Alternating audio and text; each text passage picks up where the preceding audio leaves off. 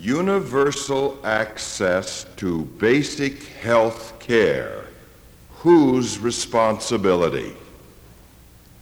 On the assumption that that question has gotten your full attention, we invite you to pursue the elusive answer with us here at the Westminster Town Hall Forum, originating from Westminster Presbyterian Church in downtown Minneapolis.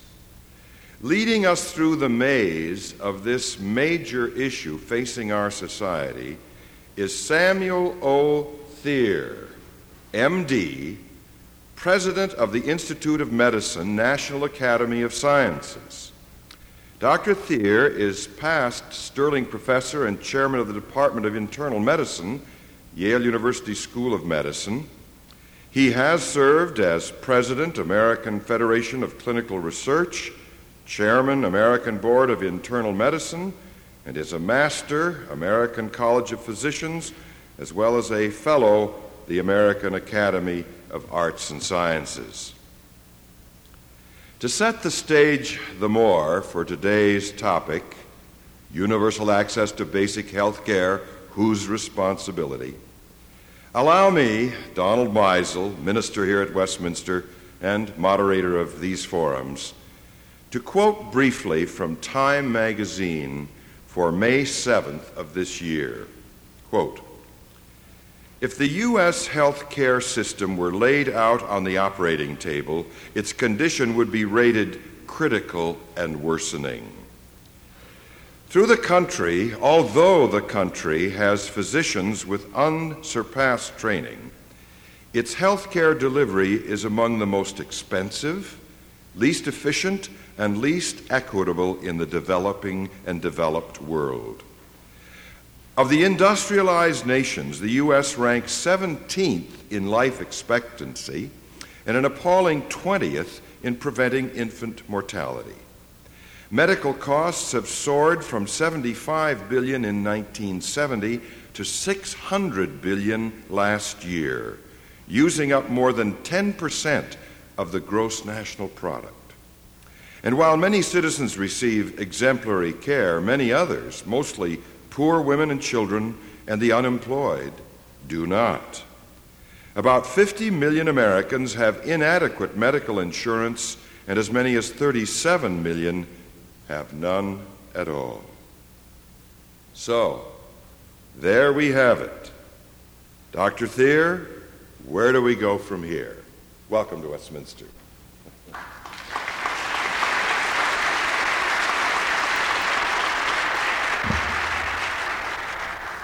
Thank you very much. The question of where we go from here uh, is not one that will be readily answered, though the answers are abundant. We can hardly pick up a newspaper or a Time magazine without reading something about the issue that we're going to discuss. We have been debating this for some time. We are now being pressed closer and closer to a time and where there is a sense of crisis pushing us to act. It reminds me to keep things a bit light of the story of the animal football game that's played in the jungle each fall. The animals choose up two sides, the red and the blue. The only thing important in the choice is which team gets the elephant, because he's a little hard to stop when he gets the football. They choose, and this year the red team gets the elephant. And each time they get the ball, they hand it to the elephant. He goes clomping through the line and scores. And at halftime, it's 42 to nothing, red team. At the halftime, the blue team is sitting nervously, and the centipede comes up to the coach and he said, Coach, put me in. Coach looks at the centipede and said, What can you do? He said, Put me in. So the coach puts the centipede in. The second half begins. The red team hands the ball to the elephant. He goes ahead. The centipede gets up ahead of steam hits the elephant, knocks him down, knocks him out of the game. The blue team goes on to win. The coach is flabbergasted. He comes up to the centipede and he said, That was spectacular. He said, But where were you in the first half? And he said, I was putting on my shoes. I think we've had enough time to put on our shoes on access to health care, and it is now the second half. and we had better begin to act. I think the issue was laid out well for you. We have the highest expenditures of any country per capita, unmatched by health status improvement. I think it's important, though, to be clear that when we're talking about health status, life expectancy, infant mortality, that we recognize that our country really is two countries. We actually, if you take those who are covered for health care and reasonably well to do, have life expectancies and infant mortalities quite as good as the best of any countries.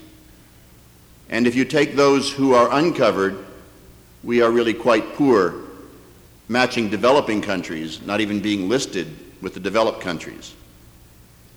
It is really not so much the differences in status, but the evidence of inequality in the system that that brings out. We have, of all systems, perhaps the most healthcare technology, though lots of it is unproven in its use. We know more and more about what preventive strategies work, but we don't support their implementation.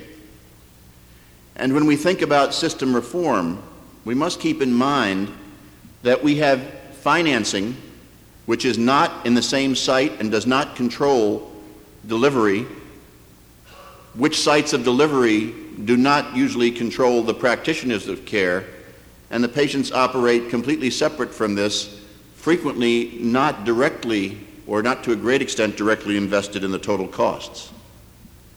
This is a system which is not working the way it ought to. And to illustrate the problems and to try and get to how we ought to modify this, I wish to deal with the access to care question. I will use this to illustrate much of what I think is a problem and much of what I think we need to consider.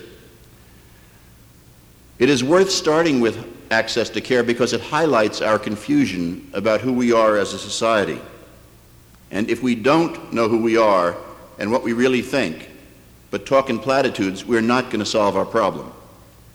I would like to trace the roots of the problem for you if I could. I would like to define what I think are simple principles of health care reform, define some options for choosing the system, and then see where we end up.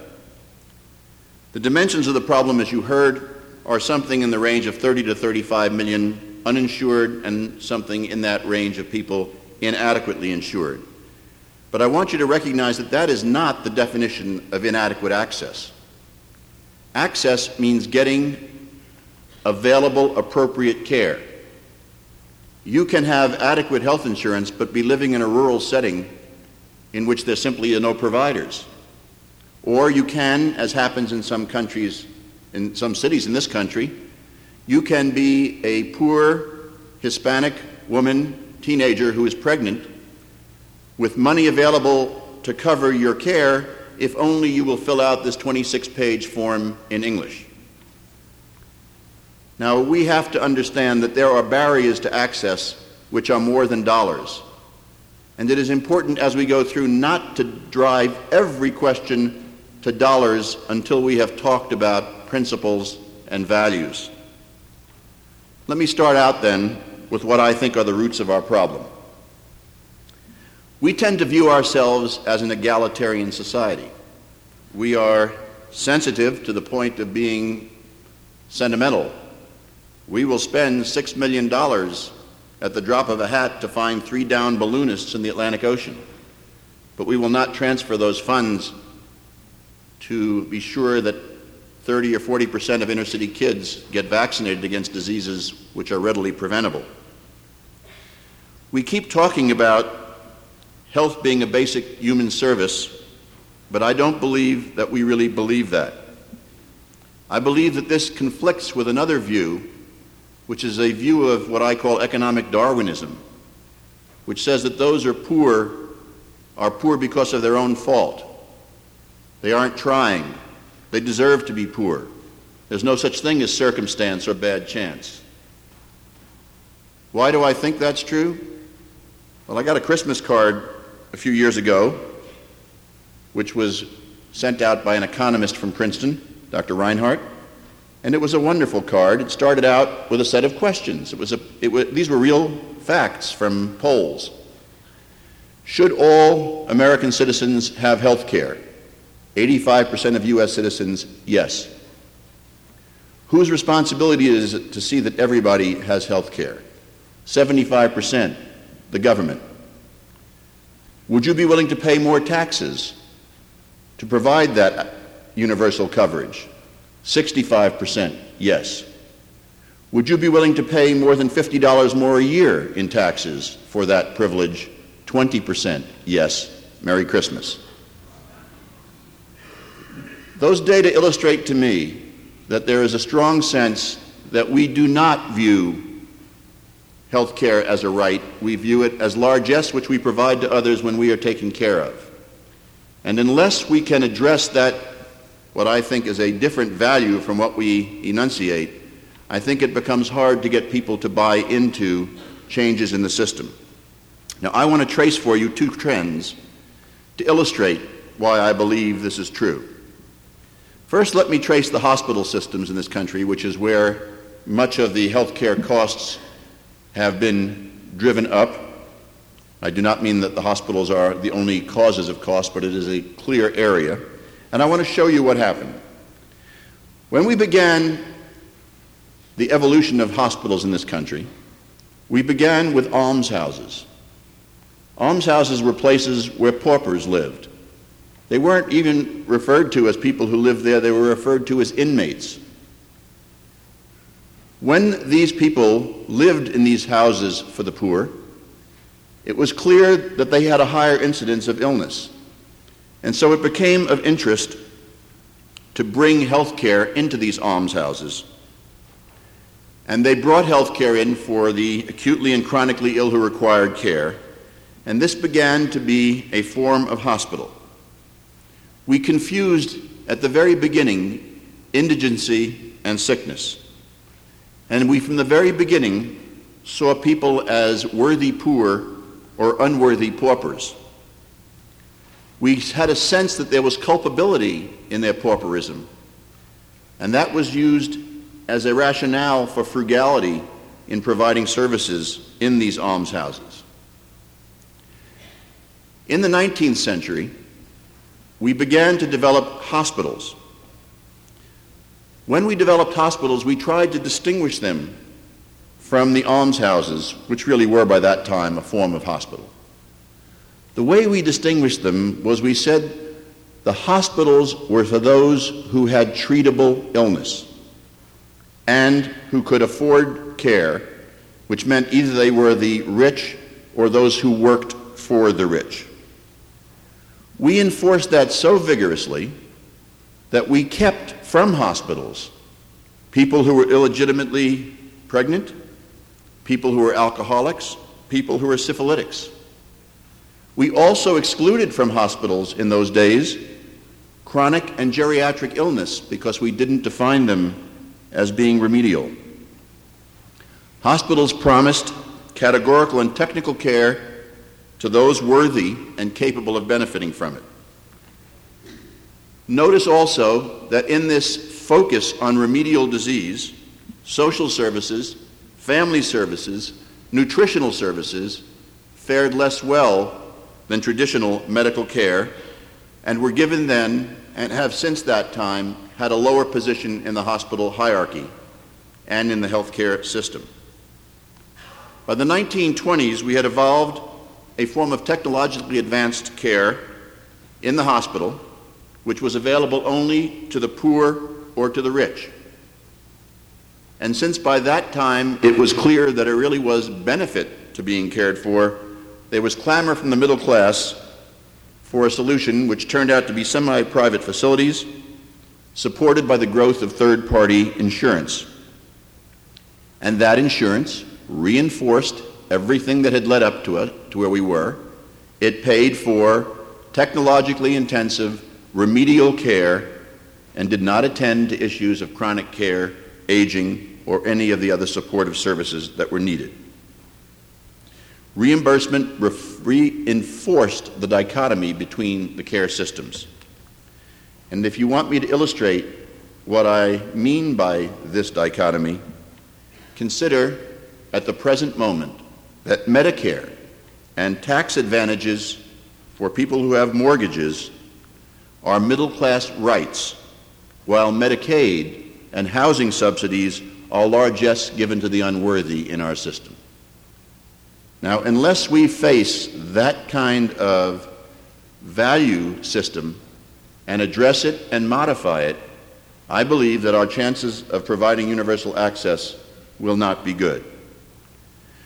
World War II began a movement toward universal access, which was fueled by the passage of Medicare and Medicaid in 1965.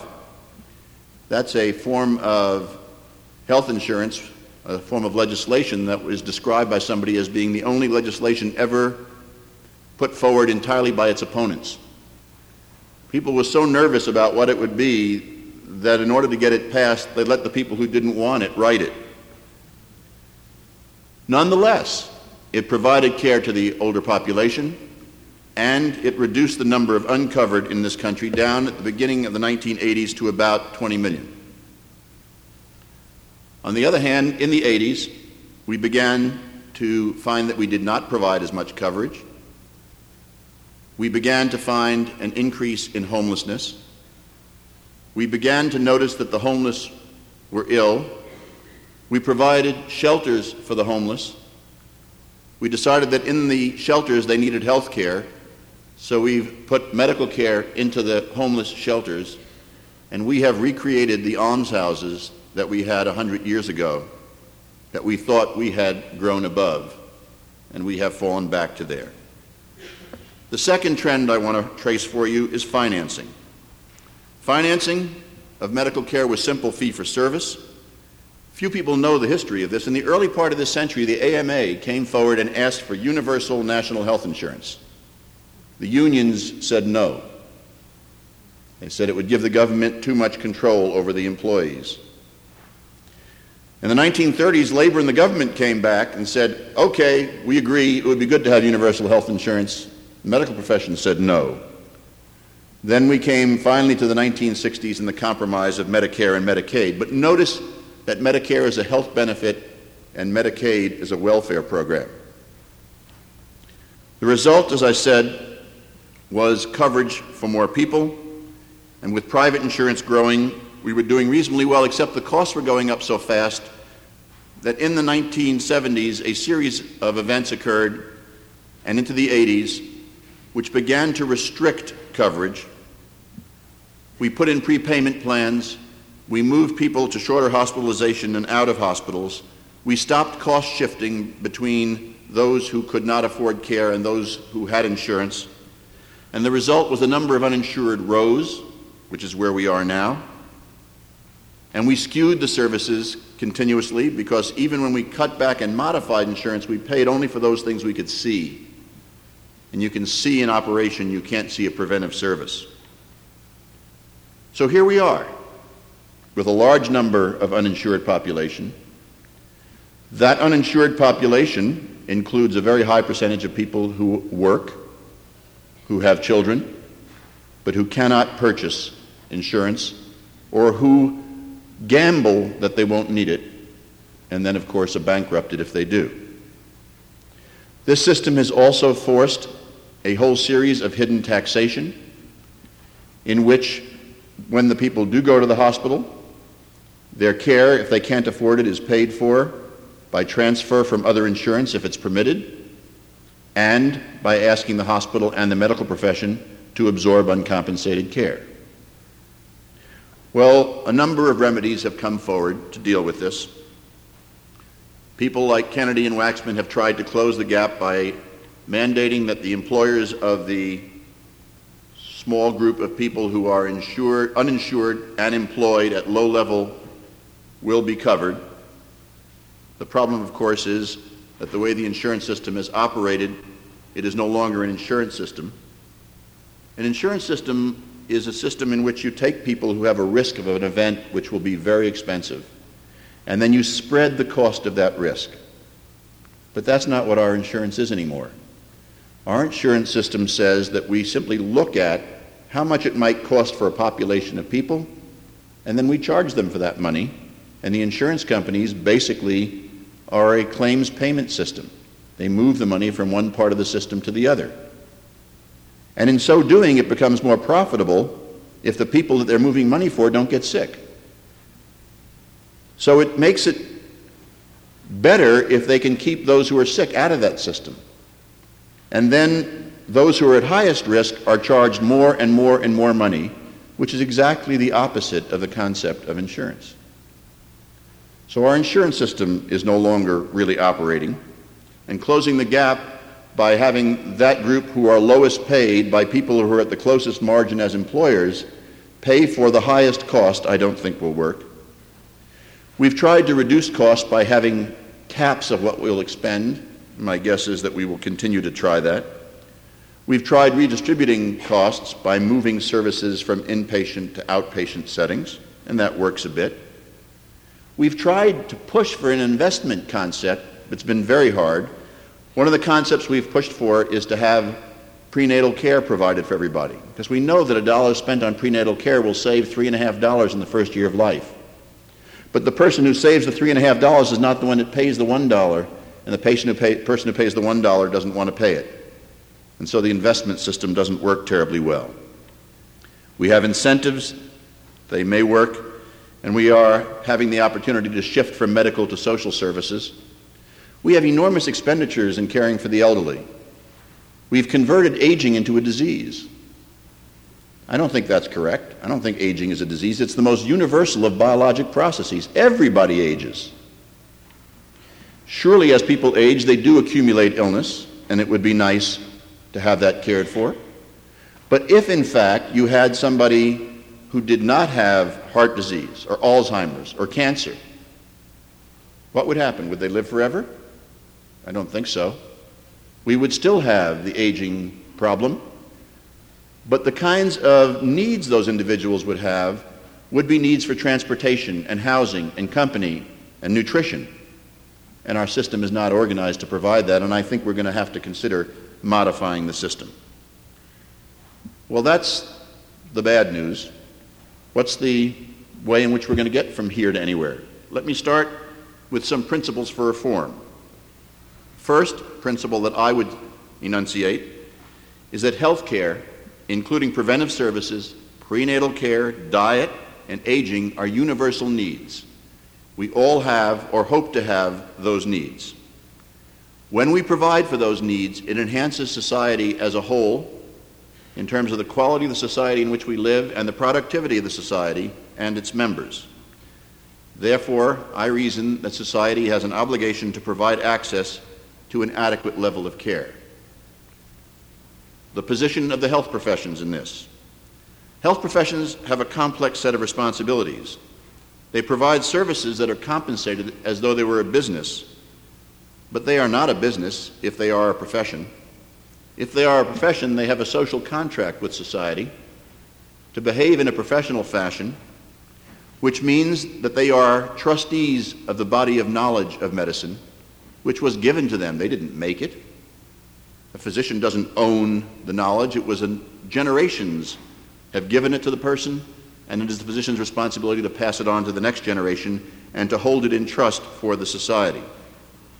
If physicians are trustees of medical knowledge and skills for society, then in my reasoning, it holds that they cannot logically withhold those services when needed by society. And therefore, not acting in the primary interest of the patient in time of need is an unacceptable position for the health profession. The trust function also implies maintenance of trust through avoidance of conflict of interest. If the patient does not know in going to the physician whether the physician is committed to the physician's employer or to the patient, then something is wrong with the system. The patient is the primary responsibility, and the well being of the patient overrides any interest of the physician and if that is not part of the system, then we are in serious trouble.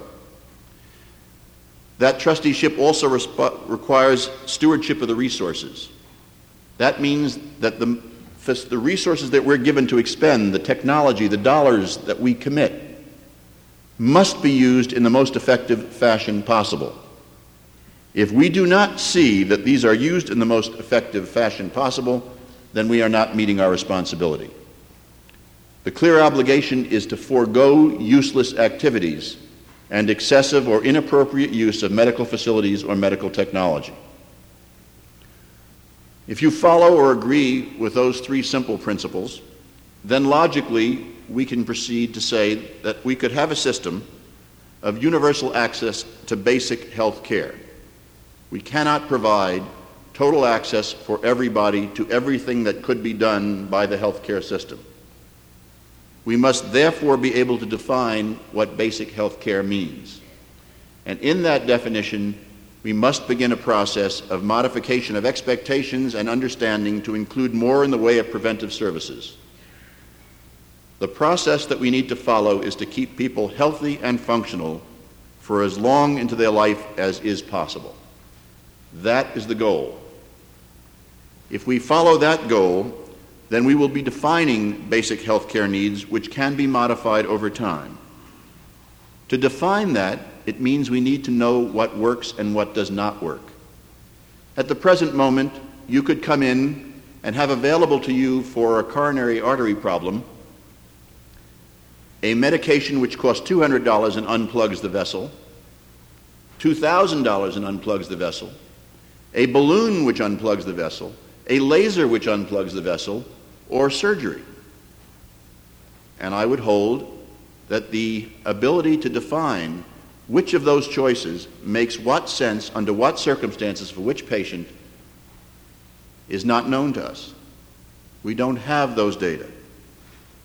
We have not, as we have introduced more and more, many cases extremely useful new approaches and technologies, we have not done adequate assessment to know what of those are most useful and most effective and what should be foregone. And so the system that I talk about requires a major program of the assessment of technology and of practice. It requires fair compensation. We must get rid of the hidden taxes, put them on the table, and look at them. It is not fair to say that you cannot afford $30 billion additional costs for the care of all the indigent without recognizing that 15 billion of that is already being paid but is buried in uncompensated care. It is not fair to do that and not look at what we're paying now that we would save on if people were treated sooner or if diseases were avoided. And then we need, I think, a shared economic responsibility. By a shared economic responsibility, I believe that we have to have a guarantee for those who are most vulnerable that they will receive care. We have in this country put Medicaid in as a welfare program, mean tested people, and in many states allowed the states to opt out of the program so that people are simply not covered in those states. The federal government's responsibility, as I understand it, is to provide equity across states.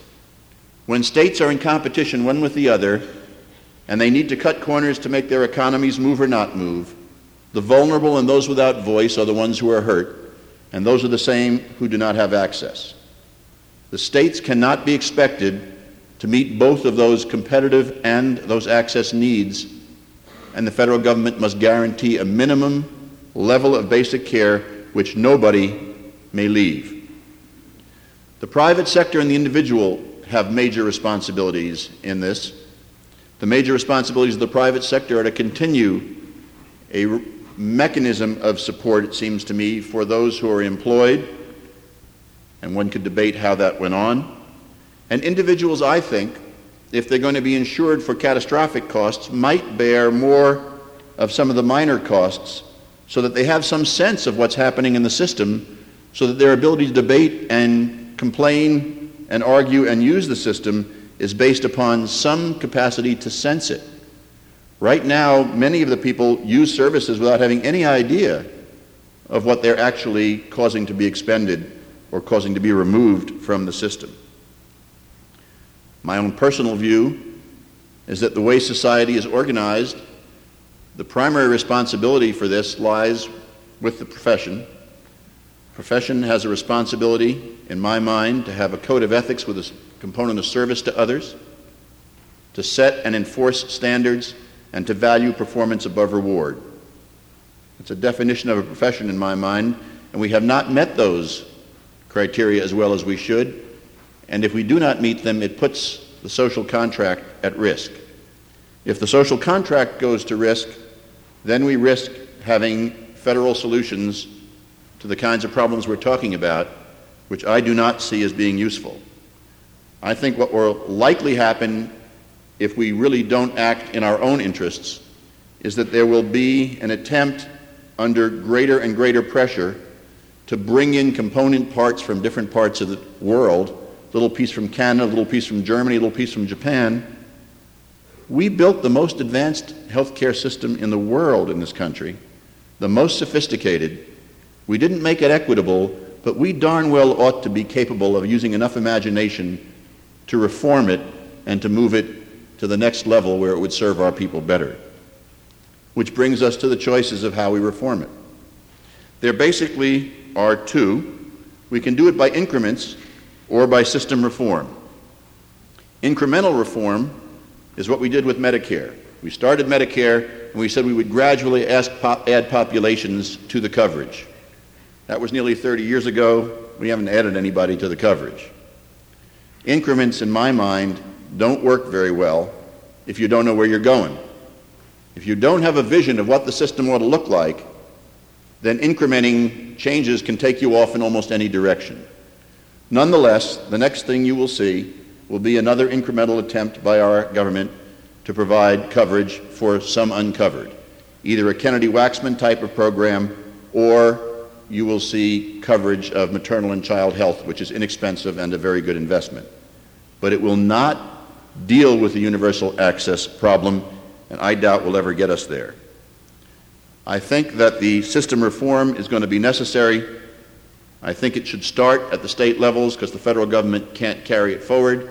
And besides, it's only at the state level you can tell who is and isn't getting care, and you can guarantee that you know what's happening and that quality is being provided. At the moment, a totally private response to this seems out of the question.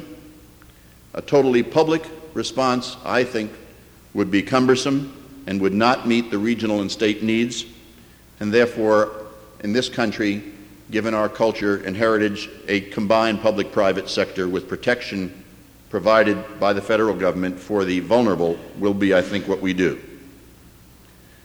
We are now looking at a deficit. We are still looking at the deficit even after Congress has acted, and we're going to be looking at it for some time. My sense is that there are only a few very large ticket items which are politically vulnerable. Among them is Medicare. And in going after those vulnerable items, I think we are likely to produce reductions in access for the elderly over the next several years unless we have a system reform. Now, you have a commission in this state, and the commission that you have in this state is grappling with how to provide universal reform, and I think very wisely from a lot of what I've heard. But I read an editorial in one of your papers here, which took me back about a decade and a half, in which it said, do not do anything to the system until you can guarantee that you can control the costs. That's backwards thinking. If all you try and do is control the costs, you have no ability to really direct what it is you want to purchase. You end up making skewed decisions pushing resources into reimbursement programs which buy services you don't want because you can monitor them. You need to start the other way around with a set of principles and ethical standards and values. And then you have to decide who will pay in that system. And in that kind of consideration, one has to consider not only who will contribute, but who will let go. There are components of our healthcare system in which my profession, I believe, is receiving compensations in excess of what is reasonable. One needn't have a payment system which continues to perpetuate that. A payment system which says that we will pay, but you will take less as well within reason because you're getting fair compensation for your activities is one that we need to have. In summary, then, I think that we have a situation in which we are, to some extent, embarrassed.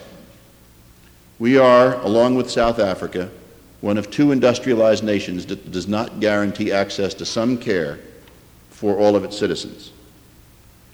We spend more than any other country, we do not do as well.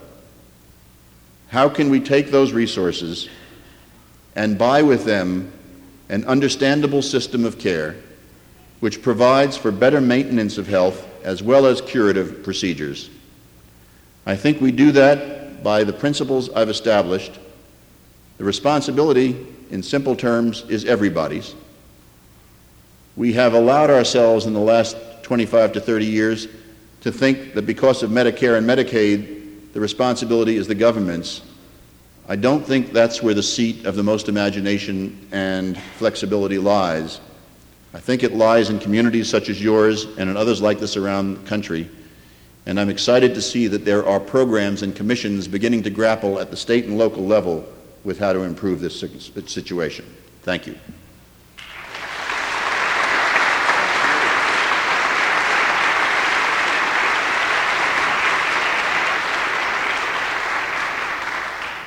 Dr. Thier, the overarching rubric for these forums over time has been voices of conscience, key issues in ethical perspective, and it seems to me you have filled the bill magnificently.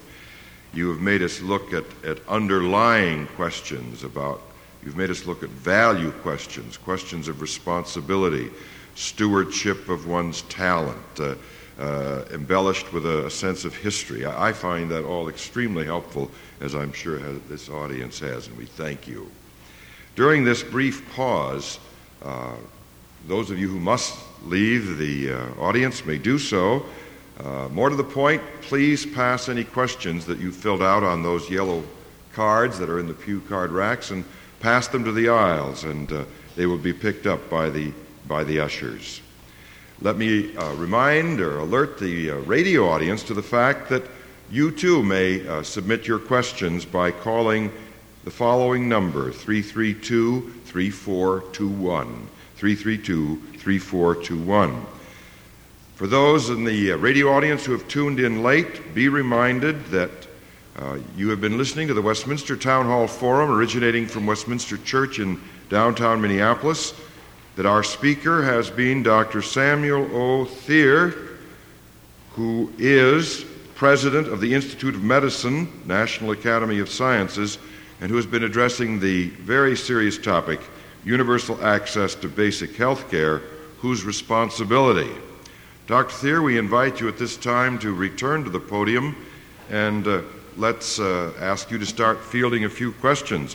One that occurs to me instantly. Uh, Tell us what is the, uh, uh, the Institute of Medicine National Academy of Science? Who, who is this entity that you oversee? Uh, the National Academy of Sciences was signed into being by President Lincoln in 1863 to be a body of independent scientists who would offer analytic advice to the government on issues of science. First question they got asked back in 1863 was how do you make compasses work on metal clad ships? The Monitor and the Merrimack were going at it in those days. For heaven's sake.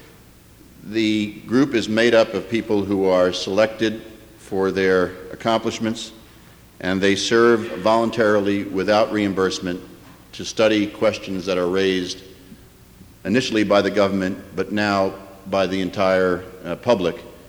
And the Institute of Medicine is the medical arm of the National Academy of Sciences, has 500 active members, does not, is not just doctors, it's 25% of outside of health, law, economics, ethics, journalism, and so on.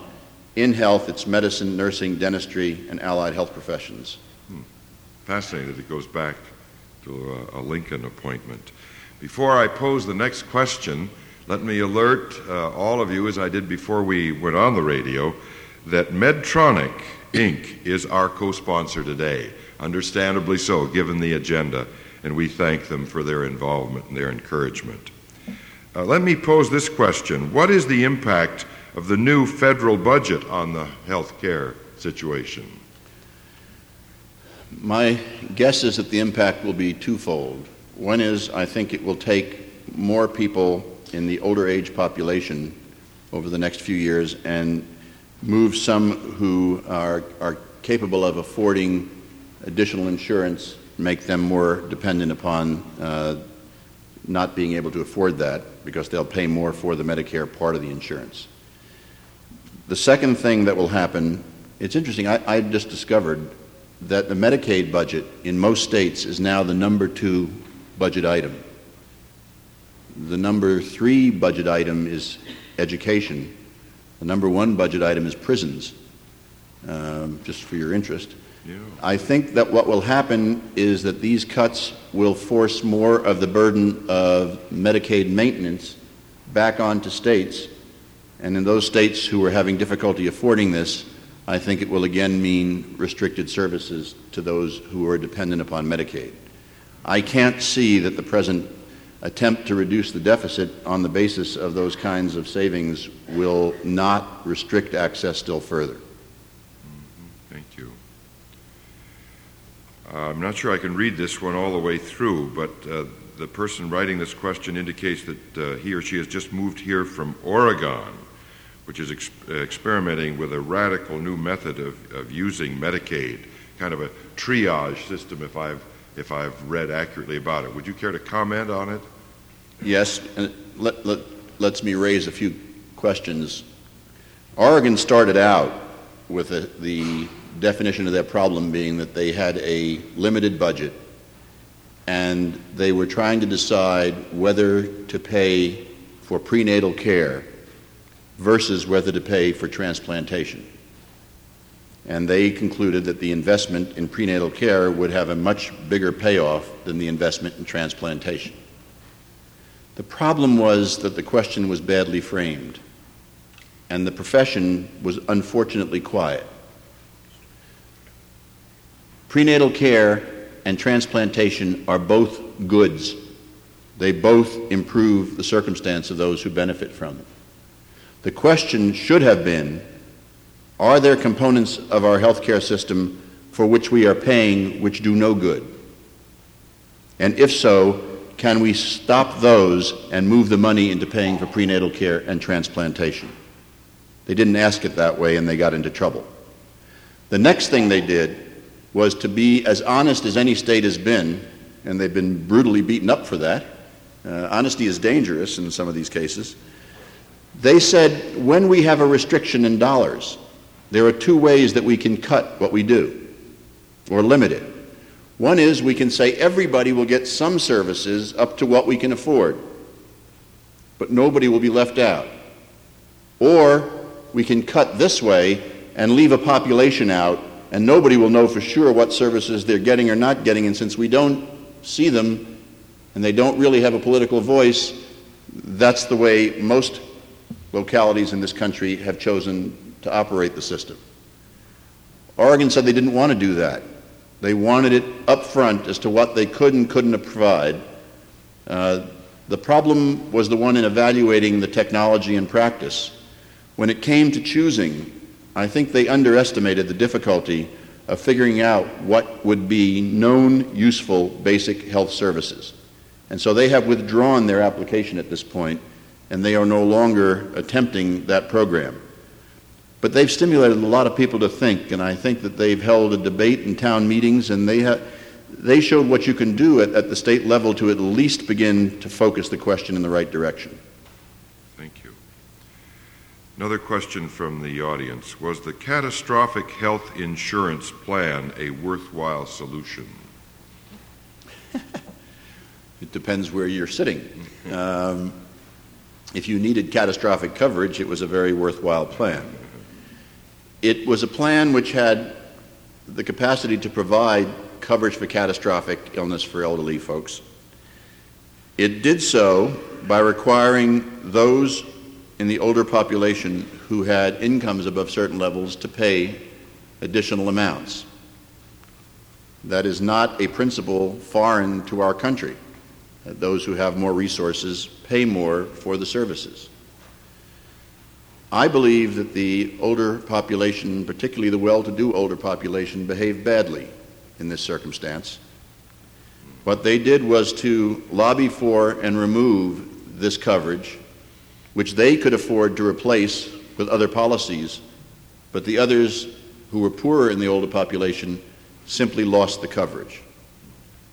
And one of the things that bothered me, because I've had this discussion with a few audiences, as that population becomes smaller relative to the older population, clamping down on services and benefits to other sectors of our population in favor of protecting to a level of, I think, not quite totally reasonable levels of support, those benefits of the elderly, I think, will be a destructive strategy. And I'm sorry that we repealed that. Next question from the floor. The advancements in medical science have given our society such wonders as balloon uh, uh, angioplasty at a cost of five or eight thousand dollars. How do we define basic health care in view of the fact that such a procedure can literally mean life or death to an individual? Well, I'll probably be out of town before this is rebroadcast. there is no reason for that procedure to cost five to eight thousand dollars. That's the answer to the question. That procedure, in terms of training needs, equipment needs, facilities needs, can be done for far less.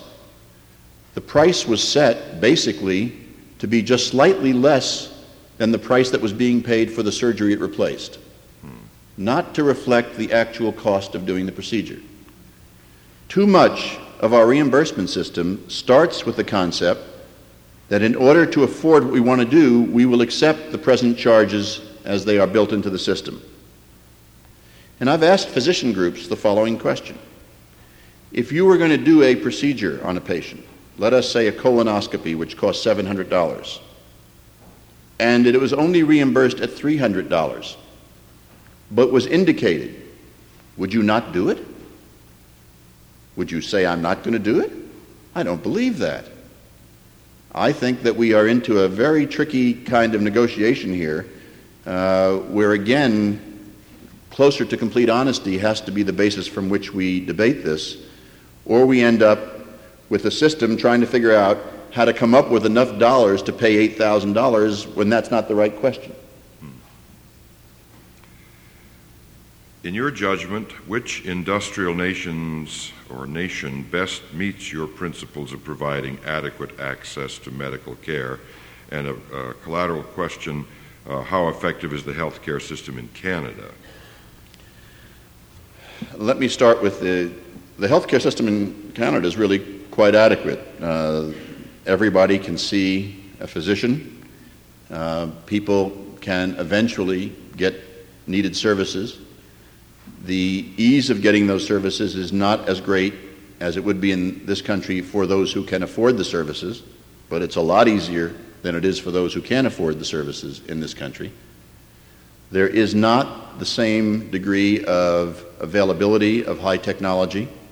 There are waiting lists of a sort that we don't have, but those are the trade offs in these kinds of systems. There are different systems around the world which are so different because of the differences in cultures that it is very hard to compare. I spent some time working in the British health system. They provide excellent initial, primary, and ongoing care. I would not compare their intensive, complex care to ours in terms of how well it's done. On the other hand, they've made decisions and they're paying a lot less for their health care system, and their people are living as long as ours, and their young children are surviving better than ours. So one has to ask what it is we really want to have. The question, I think, is driven by the historical perspective that medicine initially took on acute problems, pneumonia, appendicitis, things that were sudden, could be lethal, and we cured them. And we took, put everything into the model of things that could be cured. And that you saw in the evolution of the hospitals. But the fact is that as we were able to take care of those infectious diseases and improve sanitation and so on, the illnesses that we had to deal with were more and more chronic illnesses, which didn't get better, and for which our strategies of acute intervention don't work. And so when you have an acute intervention strategy that's highly expensive and highly intense, which only gets you a marginal benefit, that becomes not a very good investment for the system. On the other hand, it's an absolute part of our culture. People expect it. So in the changes, we're going to require some good public debate and discussion about changing expectations of what we really want from the healthcare system. If we want exactly what we have now, it's very expensive. Here's a question from the radio audience How can acute care be better linked to long term care in the continuum of care for the elderly? If there were more readily available primary or comprehensive care, that might be family practice, that might be internal medicine, such that individuals were rewarded for spending time with patients acting as their navigators through a complex system and as advisors so the patients could make sensible choices, then you would have the capacity to realize what this person is asking for, of having somebody who would be available for the acute problems, would be the person responsible for negotiating the approaches to the chronic problems and long term care. My sense is that some primary care provider is essential to anybody who wants to be able to negotiate the system.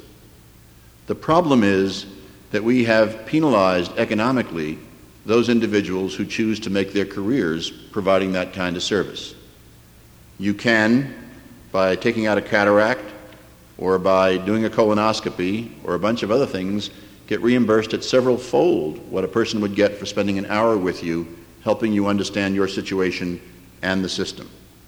Uh, we're going to have to change the reimbursement system, or physicians, being as rational as other people, will pursue the resources where they go. Thank you. Again, from the radio audience, is there a problem with malpractice abroad? I don't know whether abroad means within this country, uh, in the land, or whether they're also talking about that issue as it pertains to other countries. But uh, Either way or both? Um, yes. uh, we obviously have a major problem with malpractice in this country. It is not a continuous, it is a cyclical problem. We keep going through cycles. We hit a peak about four or five years ago. We are coming down off that peak now. There's nothing I've seen that's changed within the tort system uh, or the trial lawyer's approach to their quality control of health care, uh, which suggests that we won't have another peak. There are problems of liability in other countries, but they are far less than they are in this country. We are so far the leader in this kind of turmoil that uh, the, the, problems of the other countries really pale by comparison. Um, how we get out of this, I don't know. It seems to me some better quality control systems of our own within the profession would help, but I really don't think the tort system has been demonstrated to be an extremely effective quality control mechanism nor does it even help very significant segments of the population who are deserving of some kind of compensation. So I won't say who I think the major beneficiaries of the tort system are, but I don't think it's the patients or the doctors. Radio audience question Shouldn't we require people to have health insurance just as they are required for car insurance? The answer to that is, is yes, if you can make it available at an affordable level. And that was the point I was making at the end when I said that everybody is responsible. Uh, yes, I believe everybody should have health insurance. They should be able to negotiate whether their employer will pay a portion of or all of that insurance, or whether they will pay it, or whether they will receive it because they have no income through a risk pool of some sort. But yes, everybody should have to have the insurance. Um, that's all I'd okay. respond. Thank you. Tell us about the debate between the American College of Physicians and the American Medical Association regarding their respective approaches to whose responsibility question. Well, you know, that's a, it's an interesting situation. Um, policy tends to be approached from an adversarial view. Uh, you have to sort of, if you believe something, it must be something you don't believe. And I'm struck that the College of Physicians and the AMA have a number of areas of common agreement. Yet the public discussion has been on the areas of disagreement. That's not a constructive way of getting from where we are to where we need to be. They both agree that everybody should have access.